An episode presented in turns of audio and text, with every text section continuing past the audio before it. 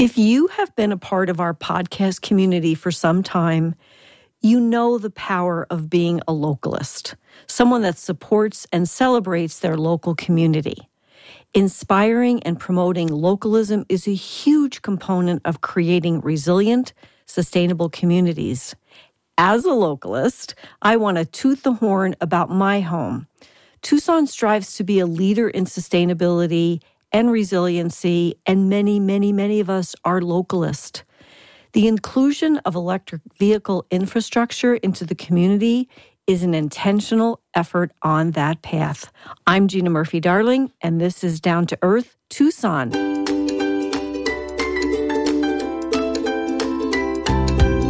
Get ready to go electric Tucson. EVs in the desert, and we have the perfect person to educate us about everything EVs, not to put the guest on the spot, especially here in the Old Pueblo. But before I introduce our very special guest, I want to do a short shout out about something else that is important and impacts our community as well. Keeping our air healthy until we are all proud owners of affordable electric vehicles. So I invite you to join a community wide effort led by Pima County Environmental Quality's Clean Air Program to keep our air healthy to breathe by skipping a single trip. I am not saying don't drive your car because I drive mine, but by skipping a single trip in your car or taking a no drive day just once a week, you can reduce air pollution and greenhouse gases by more than a thousand pounds a year. Think about that. And it can be on a Saturday or a Sunday. We all benefit when the air is healthier, especially those with heart or lung conditions or even now those who are suffering a recovery from COVID 19. So please consider skipping a vehicle trip by walking, biking, sharing rides, or taking public transit. And here's the call to action. Complete the Healthy Air is in Our Hands pledge, which will be a link in the show notes, because it's one thing you can do to be a planet preserver. And I'm always looking for one more thing I can do. And if it does inspire you enough to do it just by hearing this, you do have a chance to win a $100 quarterly prize drawing. So remember, the link to the pledge is in the show notes for the podcast, and I hope you'll do it. Now, I don't say this a lot. Drum roll, please. And thank you for your patience. Please join me in welcoming our guest, Varun Thakkar, Senior Analyst, Electric Vehicles, CLEAResult. Varun, I am so wanting to get to this interview because I have so many questions. So thank you for being here. Thank you for having me, Gina. It's a it's an honor. It's going to be fun. It is really going to be fun. You know, I thought about this in preparing for the show, and I want the audience to know more about you. So here I'm going to I'm going to put you on the spot. Do you want me to read some about your bio because I think it's really important as to how you got where you are, which is being interviewed right now on Down to Earth, or do you want me to read it? Will you be Will you be able to cover all the important things that I would boast about if I were you, or do you want me to take it away? Uh, sure. Yeah, I'm happy to speak to my background a little bit. Please do. Yay! It really goes back to my roots. Uh, I was born and raised uh, in Mumbai, in India. Uh, it was I lived there till about till about the age of 15. Uh, and then my family immigrated uh, to the United States, uh, and we moved to Phoenix, Arizona. you know, one of the most formative experiences of my life was seeing. Uh, when I got here, I enrolled into a magnet program uh, for inner city schools uh, to to bring diverse student populations to the inner city, and seeing a lot of the similar thematic things, issues around environmental and social justice play out on both sides of the world uh, was a really formative experience for me. Uh, made me want to uh, do work to help mitigate some of those issues. Uh, and so uh, that's what kind of led me down the path of uh, working in clean energy. I studied engineering focused on alternative energy technologies at Arizona State University, and I've spent a good part of the last decade uh, working on clean energy consulting. So it's a great story to me. I mean, from Mumbai to Phoenix to CLEAResult and making a difference. And thank you. I think you really did yourself justice in sharing that. And it's something that I wanted our listeners to be aware of. So I want to start with a really quick story before I start grilling you because there's so much I'm curious about. I am a partner with Chapman Tucson, the Chapman Automotive Group. And about four years ago, their vice president, that's in charge of all the operations down here, Neb Jonas, who you know, came back from Germany and I think he was at like the International Volkswagen Conference of all things Volkswagen. So I said, Neb, what's the scoop? And he said two words. This is like four or maybe even five years ago. He said, electric vehicles, EVs, EVs, EVs. They're coming. That's all they're talking about. And at that time, I looked at him, I said, Are they nuts? What about infrastructure? I mean, how can they how can we flip that switch? So let's flip that switch. That's 4 to 5 years ago. I am now convinced this is a possibility, but from your view, from what I call the 30,000 feet view as it relates to EVs, where are we? Because it seems to me we we went from 0 to 10 in 5 years, but now what I'm sensing is we're going to go from 10 to 100 like overnight. So, what is happening in terms of infrastructure? Because that to me is really a lot of what it's about. Yeah, no, that's a great question, Gina. Um, you know, there's simultaneous issues that are playing themselves out right now. Um, the cost of EVs is rapidly dropping from a few years ago when it was, you know, for the most part, limited to folks that could uh, afford the luxury segment of vehicles like Teslas, you know, the Model S's, hundred thousand dollar cars, uh, to today where someone like me can lease, um, you know, a non-luxury EV for not that much more than uh, what I was paying for my uh, regular, uh, you know, non-luxury sedan. Um, so, so that's one part of it simultaneously, we need to build out the infrastructure to support um, EVs as they proliferate. Uh, and, you know, that has been a little bit of a chicken and an egg situation the last few years. But I think now a lot of the decision makers, whether it be at the municipal or utility level, uh, understand that this is basically inevitable at this point that the future is electric. Uh, and it's getting here uh, a lot sooner than probably a lot of people expected. Uh, and so people are starting to make significant investments in EV infrastructure. Really quickly. I mean, it, it is so working with you and let's you know talk about that for a minute i am so blessed because as part of my partnership with chapman I drive this Audi e-tron and it is like being in a spaceship. I couldn't be happier. And it's not affordable for everyone. But the new VW ID4 Mm-hmm. It's like hashtag OMG. I think it's about 40,000 and with rebates of 7,500, it becomes an affordable car closer to the 30,000 mark and and it's amazing. I mean, I heard Neb talking about it the other day, and I was like, "Well, that might be the next Mrs. Greenmobile we see tooling around Tucson." I hope. hint, hint. I hope Neb listens to this. So there's infrastructure, and then along with that, and you kind of mentioned it. Do you see, as with solar, as with LED lights. I mean, I've been doing this long enough where I see price points coming down, down, down, down. Solar was so cost prohibitive 13 years ago. Now it's like the blessing. Do you think that the automobile industry will see more and more affordable cars because the infrastructure will be there to support it? Do you think the price points will keep coming down? Absolutely. Uh, you know, again, I think it's inevitable.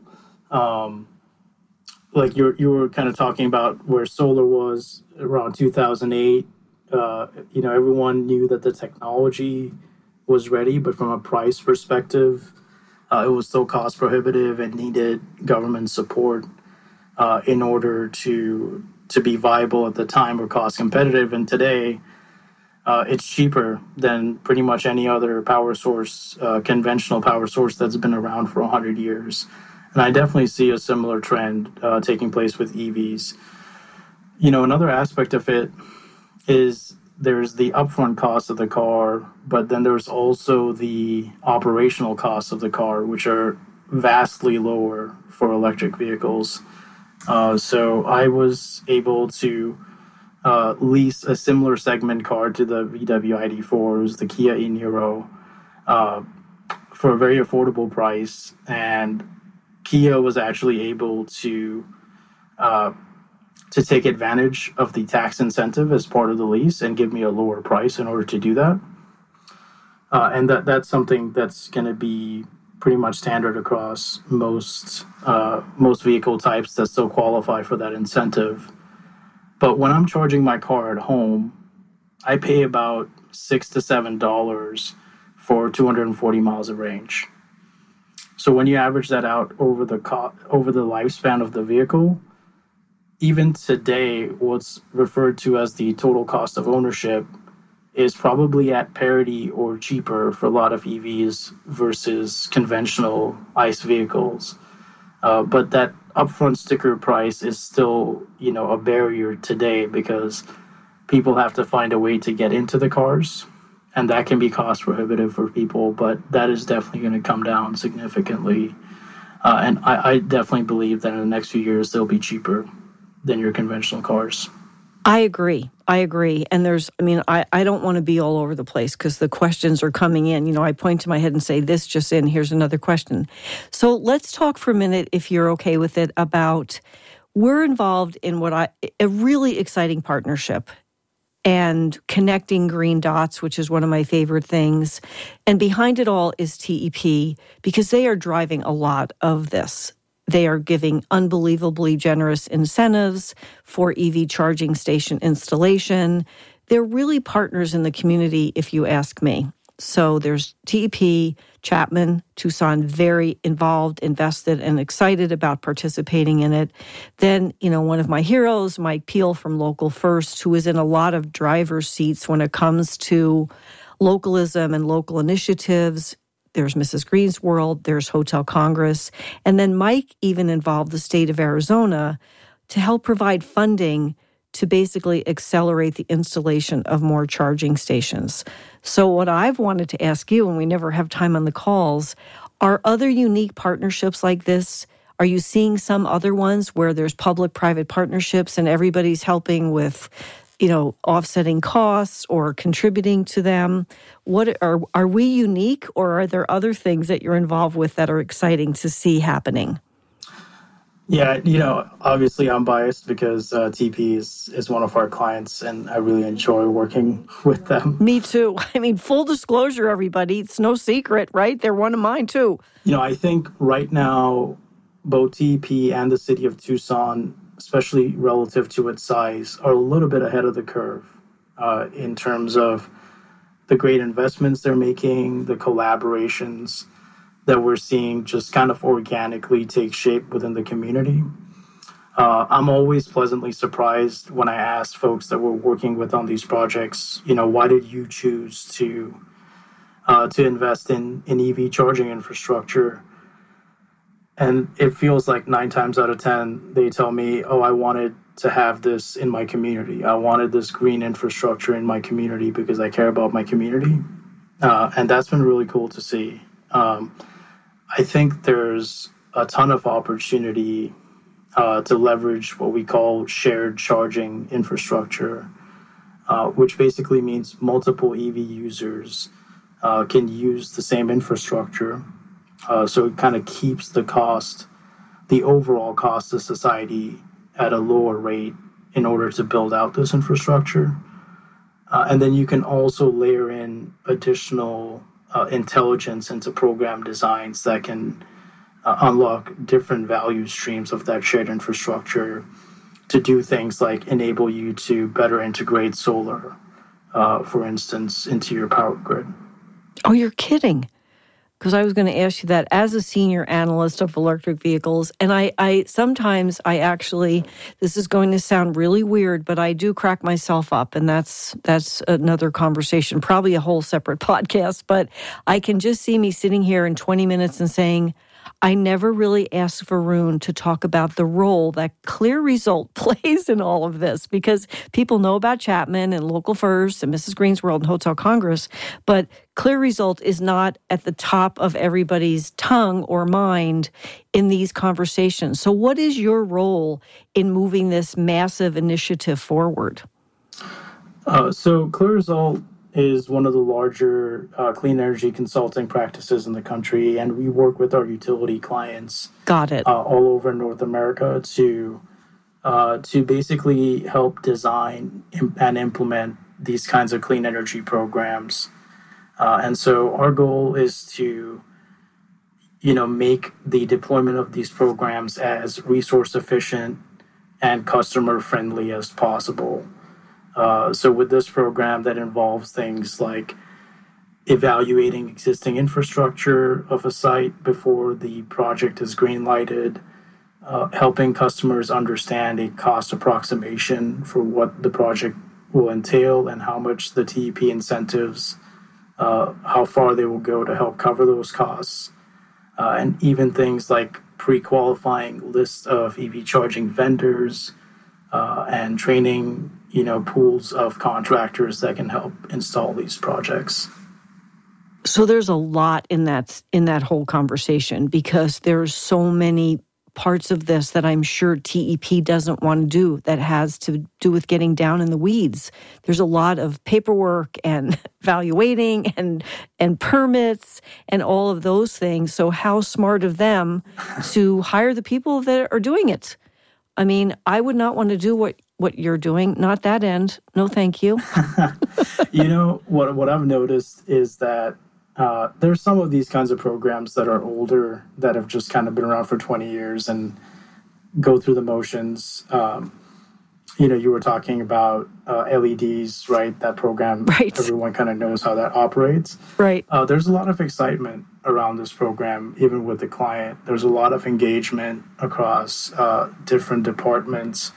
Uh, and just as you were mentioning, some of the unique collaboration opportunities, uh, you know, within the community, it's been really uh, fun to explore lots of new kinds of collaborations within the utility itself because people do realize this is the future. It's a great way to support the community and engage with customers uh, on a whole other level, uh, and they're excited about it too it is contagious. I mean, when I first heard about it, and I think it was from Francisco Castro at TEP, I was like, I am on this. I am so on this because who's not going to want an EV charging station on their facility, especially now that I have one? You really want to know where the next one is. And when I was up in um, uh, Albuquerque, a BMW we, we, the the supercharging station that we went to, all eight of them were down off grid, which is like scary. You can't just go to the next gas station. But there's so many apps, so I just you know pulled up an app on my phone and found one at a VW at a BMW um, location open to the public. So there's you know, I mean, I did not buy a BMW, but I was at a BMW dealership, so there's opportunities. So let's change change tracks for just a minute. Other than the obvious race to help mitigate CO2 emissions, greenhouse gases, that's probably the impetus behind my excitement. What are the benefits of electric vehicles for utility ratepayers? Are there any? Yeah, that, that's a really great question. Um, there, we through the statewide transportation electrification working group uh, that I was a co-chair on one of the subgroups of. Uh, you know, we were able to engage with a lot of experts around this, and a study was done that basically uh, projected out that electric vehicles should lead to lower uh, rates over the course of the next 10 to 15 years. Uh, as EV adoption grows, it has a positive impact uh, on electric rates. And what that really come, boils down to, you know, I kind of alluded to it earlier, is that EVs are this flexible um, demand resource Uh, and the technology is really evolving. You know, maybe five or 10 years from now, uh, you'll even be able to absorb power from the grid at a time when it's beneficial to, and then put power back on from your battery when it's beneficial to. But even just today, um, the the demand flexibilities that EVs offer uh, through smart program design, you can maximize the use of existing infrastructure uh, or what's called the utilization rate. You can bring that up, which has a downward pressure on electric costs.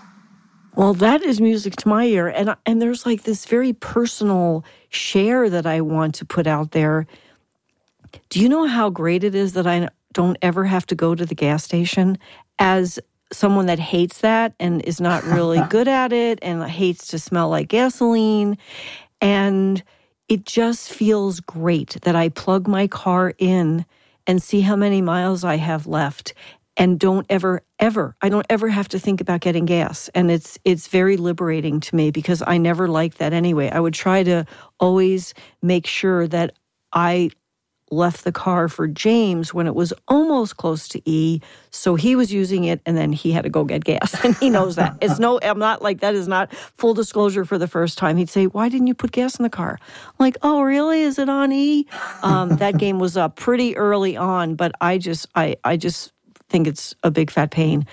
What about um, the whole idea of long distance travel if you can if we can go there for a minute. Because for around town which most people's driving how many would you say? I'm sure i should have list, looked up this statistic. Probably 95% of my driving is around town. Mm-hmm. most people don't take long trips every week. But when i did take one it definitely added time to my trip like quite a bit of time because i was it was a 600 mile trip and we were rookies do you see a day when there's I have my battery and I can go this many miles, 250 miles or whatever, and then I just stop the car and switch out batteries? Is it ever going to get that easy where I can put another battery in and keep going?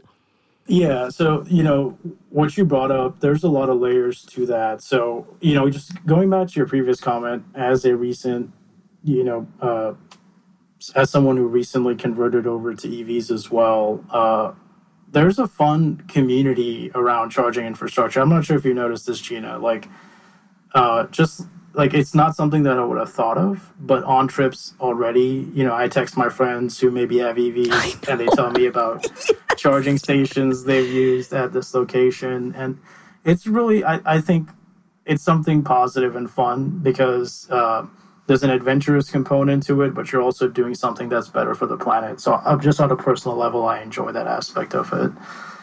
Um, you know, I think what you're seeing again is that the non-premium brand EVs are, have already extended out to having that somewhere between 200 and 300 mile range be standard for newer uh, models. Right. And what I feel is going to happen is that that's probably going to grow to three to 400 miles of range, pretty standard over the next two or three years.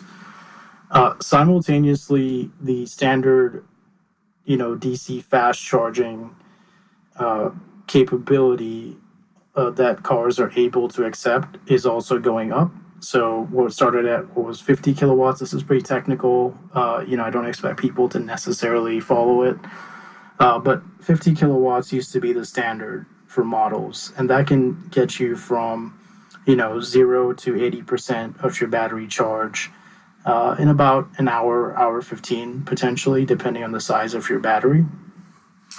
Uh, whereas today the standard is moving up towards 100 or 150 kW of charging uh, as a standard uh, acceptable amount that cars can take with newer models and that's only going to go up over time. As you mentioned, though, over 90% of people's driving is their daily commute, and that typically for the US is under 40 miles a day. You can gain that plugging it just into your 120 volt outlet, uh, you know, in your carport over the course of six hours. Totally. While you're sleeping. Yep, yep. Yeah. You don't even need to get the 240 volt charger, uh, the level two chargers, in order to support that level of driving. Mm-hmm. Uh, for the longer trips, which again, you know, depending on your lifestyle, is pretty rare, but as long as you plan and you can map out the DC fast charging stations, uh, you know, I think most people, for me, it's been kind of personally refreshing that every 200 to 300 miles, uh, I'll stop for about 30 minutes, grab a cup of coffee, and plug into a DC fast charger uh, and get you know my battery back up to that 70 80% level right and then right on to the next and make sure everybody who has one that you do plug into the fast charger because I was at one of them on this trip and I didn't because I was a rookie. And I came out and I'm like, oh my gosh, you've got to be kidding. It's been 20 minutes and it only went up that much. And then I looked and I didn't have it plugged into the fast charger. And I did that. And then it's, I mean, the difference is really night and day. So it's it's an adjustment. And I really want to emphasize your point. I was not in the same hurry I am, race to get there. Um, and I always made sure that I knew some locally owned restaurants in the area if I wanted to leave the car there because it's safe nobody can come and unplug your car and take it away. So there's there's a quality of life component for me personally that I find enjoyable and I want to go back to what you said about the community. Like we're all nut jobs when we get to the EV charging stations. Everybody's talking about, well, how much how much do you get? And when was the last time you charged up? And how far are you going? There is definitely an excitement that's contagious even at the charging stations when there's six or eight people that are all charging their cars and standing outside. So I agree with you. It doesn't happen at the gas station. Yep. At least for me, who tries to avoid the gas station, as I made very clear. Um, I think you mentioned it, but I want to make sure we covered it a lot because I'm not an ASU alum. I'm a Wildcat fan, Varun as in the women's basketball team that won last night. But um, ASU is doing so many wonderful things in the sustainability space that I applaud and embrace them. But is Tucson, it is embracing this, it seems to me. Levels of government, public, private, um, realtors, I mean, you name it. And is it is it a little bit easier maybe because we are a smaller, more closely knit community? We have Mike Peel doing the local first charging, literally. So is it? Do you feel like Tucson is on board and embracing the whole EV movement? Yeah, you know, I, I think that Tucson is definitely doing a great job you know, with something like this, there's so much work. There is. That needs to be done. There really is. And the baseline is pretty low. So obviously, I don't mean that in a way to say that people can take their, uh, you know, I'm saying this ironically, obviously, foot off the gas. uh, but it's more that I think I do think that there are some benefits to a city the size of Tucson, uh, where there and also it being this historic you know kind of smaller college town that had that sense of community and is now growing you still see a lot of that residual community bond. Yeah. So i, yeah. I do think tucson is in some ways kind of ideally placed. Obviously when you have the bigger cities like phoenix where i live the scale of the impact is bigger right. but it can take a little bit longer right. to get there. Right but those public private partnerships and the sense of community can certainly be um, replicated in Phoenix. It's just it's it's just done a little bit differently. So let me ask you this. I've been reading a lot lately in many sectors about interruptions in supply chains. It's in the medical profession, it's in things at the grocery store, it's in manufacturing parts. Have you felt any um, slowing down of the process because of COVID 19? Have you been able to observe anything in that space because of the pandemic? Uh, so I've seen, you know, some some minor project delays here and there uh, because of supply chain issues, or a lot of it has just been uh, things like municipal staff being overburdened and right. not potentially being able to get to some uh, piece of bureaucratic work potentially Uh, but overall, you know, I was just listening to this other podcast before this interview, and uh, the clean energy industry is just moving forward, uh, you know, at, at a great pace. Uh, despite COVID in 2020, uh, solar grew at a 40% higher rate than it did in 2019 in the US. Electric vehicle adoption uh, has also continued to grow at a faster pace. 2021, um, I think the new EV models is about to go up tenfold across the world in 2021 to I think now 70 EV models that are available across the world. And I see that pace continuing. You know, it's it's something where the technology is better, but it also promotes. Uh, you know, the technology is better. It is better for the environment uh, but it also promotes economic growth. So I think that kind of intersection of positive positive impacts is just going to keep pushing it forward. You know, it's it's really not hyperbole to say it's a revolution. It is. We haven't seen anything like this in our lifetime. And I know I'm quite a bit older than you, but we have had cars. That's it. That you put gas in your cars. And this is exciting. And I want to know about what you have seen, heard, observed in terms of the public really embracing this? Because I sense that they're not it wasn't like it was four years ago where people looked at you like you you were nuts if you said we're going to have a lot more electric vehicles. Do you think we're getting past that where people are starting to see the possibility? Or is it just the early adopters like you and I that are jumping on board and saying, I want one, I want one? You know, I think today the early adopters are definitely more vocal. I think this is the kind of thing that has very broad support. Uh, you know, for the reasons I just mentioned, right? It's it's better technology for one thing.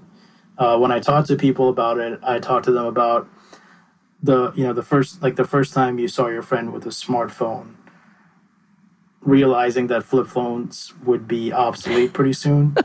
That's the way I feel about electric vehicles compared to oh my goodness internal combustion engines. Um, so and, and you know before you knew it, at first they were expensive. Before you knew it, everyone had one. And I definitely see a similar uh, trend playing out with EVs, uh, where uh, you know the early adopters are more vocal today, but then soon everyone will just see the benefit of it and switch over. Uh, and start to enjoy and you know like i was saying earlier uh, new communities forming around the new technology just like you saw with smartphones i see a lot of that happening Right. And I always like the expression, let's take a look at what are the big dogs doing. And the big dogs, the big automobile manufacturers, they're all on board they're all on board. They're saying we're going to be all electric by this year or this year or this year or we're coming out with this new car. So I mean, I think it's a it's a very robust space already and I think that down the road you know the little guy might start a new car company but the the people that have been doing this for generations and manufacturing cars and getting us safely on the road they're on it they are on it is from all that I can read. So as we draw this wonderful conversation to a close and you answered so many of my questions so well, I want to ask the crystal ball question, Varun. So here's the crystal ball question. So you and I are sitting here, you're in Phoenix, I'm in Tucson, and it's 2023. And I wondered if that was far enough out.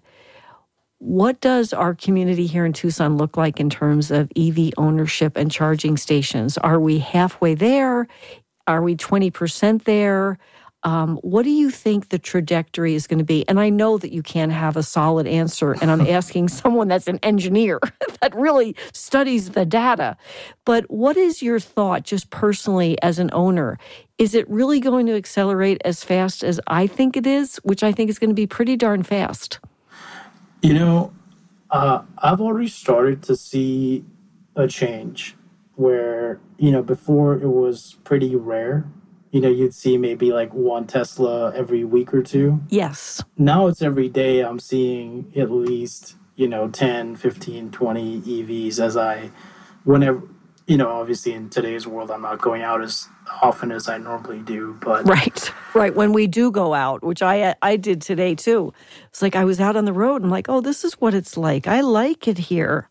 Yeah, I mean, um, so I haven't installed a level two charger in my garage yet, right? Uh, I just use my 120 volt outlet, but I do have a. I live in Midtown Phoenix, and I have a level two charger at the hotel next door, and so I w- often will go over there, plug in, and then just go for a walk, uh, and come back. You know, a couple hours later if I want a slightly faster charge.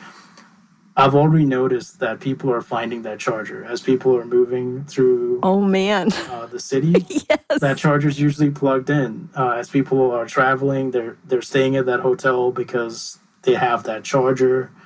Um, you know, I was just volunteering at the vaccination center earlier this uh, this week, and I feel like maybe five percent of the cars that I saw there were electric which is a huge, huge change. Huge. Yeah. So and it will accelerate. I love your answer. I love your answer. And and some of these things I'm going to do like in 2 years I'm going to put it on my calendar. Let's do a podcast with Varun and see what happened because I agree with you and I you know, I did I was pretty mad at at Elon Musk and he actually didn't care. I haven't heard from him. But um you know, they have charging stations everywhere. Talk about someone that paved the way. So I got over being mad at him. and now he doesn't have to worry that somebody's going to say, Did you know Mrs. Green is mad at you? But he did pave the way. Talk about he's early, early adopter, and people are following in that in that trajectory. And I think they'll catch up because it, you know, to me, it would have been kind and wonderful and benevolent had he made those charging um, you know what I want to say the the that you could use them in any car. Yeah, yeah. And he made it, you know, just to um, Tesla, and people said, "Oh yeah, well you can get an adapter now, and that's just another step." But he did pave the way, and now, you know, many are following. So, is there anything that you wish I had asked you that I hadn't before I say thank you sincerely, and I'll see you soon? Is there anything that I missed, a glaring omission? No, you know, I just, uh, one thing I would like to touch on is that, you know, folks often ask me, well, if you switch to an EV, it's not 100% clean. So why would I make that switch today? Uh, and, you know, one of the things I like to talk through with folks is today, transportation emissions are about 28% of emissions in the US. Uh, and if EVs are, let's say, 40 to 50% uh, clean, cleaner today, less emissions. If you think about it strategically and trying to tackle this huge global problem, you know, that's a very meaningful difference. If you're able to take a wedge of 10 to 15% off today, um, that's huge. And then as other things happen, as batteries become cleaner, uh, as more renewable energy comes online, that wedge is only going to keep growing. Uh, and then when you factor in the fact that it's this flexible demand resource that can help integrate more renewable energy onto the grid, this one technology alone could represent a pathway to 25, 30% of our emissions being wiped off um, the planet. So it's just a huge opportunity. I am so glad you brought that up. I mean, and, and it's a big miss for me. I mean, that's a great way, a very high note on which to end. And it's vast. I mean, it's a very, very big imprint. And we just did some training today to some homeless shelters here in Tucson about resilience. And we really are in a race to beat this clock of greenhouse gases, and we better hurry. I mean, you know it, and I know it. Like, we don't have any time to dilly dally, as my mother would have said. Let's get this done. And just changing the way that we, the, the, the, what we drive and how much we drive it and all of those things will just help all of us. Um, the rising tide thing about lifting all ships. So thank you, Varun. I never got to have you all to myself for 30 or 40 minutes. And I'm so happy. And the rest of the team will be jealous because we always have to get down to business when we're on these calls of making good things happen. So thank you for your knowledge and for choosing this path and for being willing to share that with us on Down to Earth Tucson and I will see you again. And thanks everybody for listening. Thanks, Gina. It's been a pleasure, and the feeling is definitely mutual.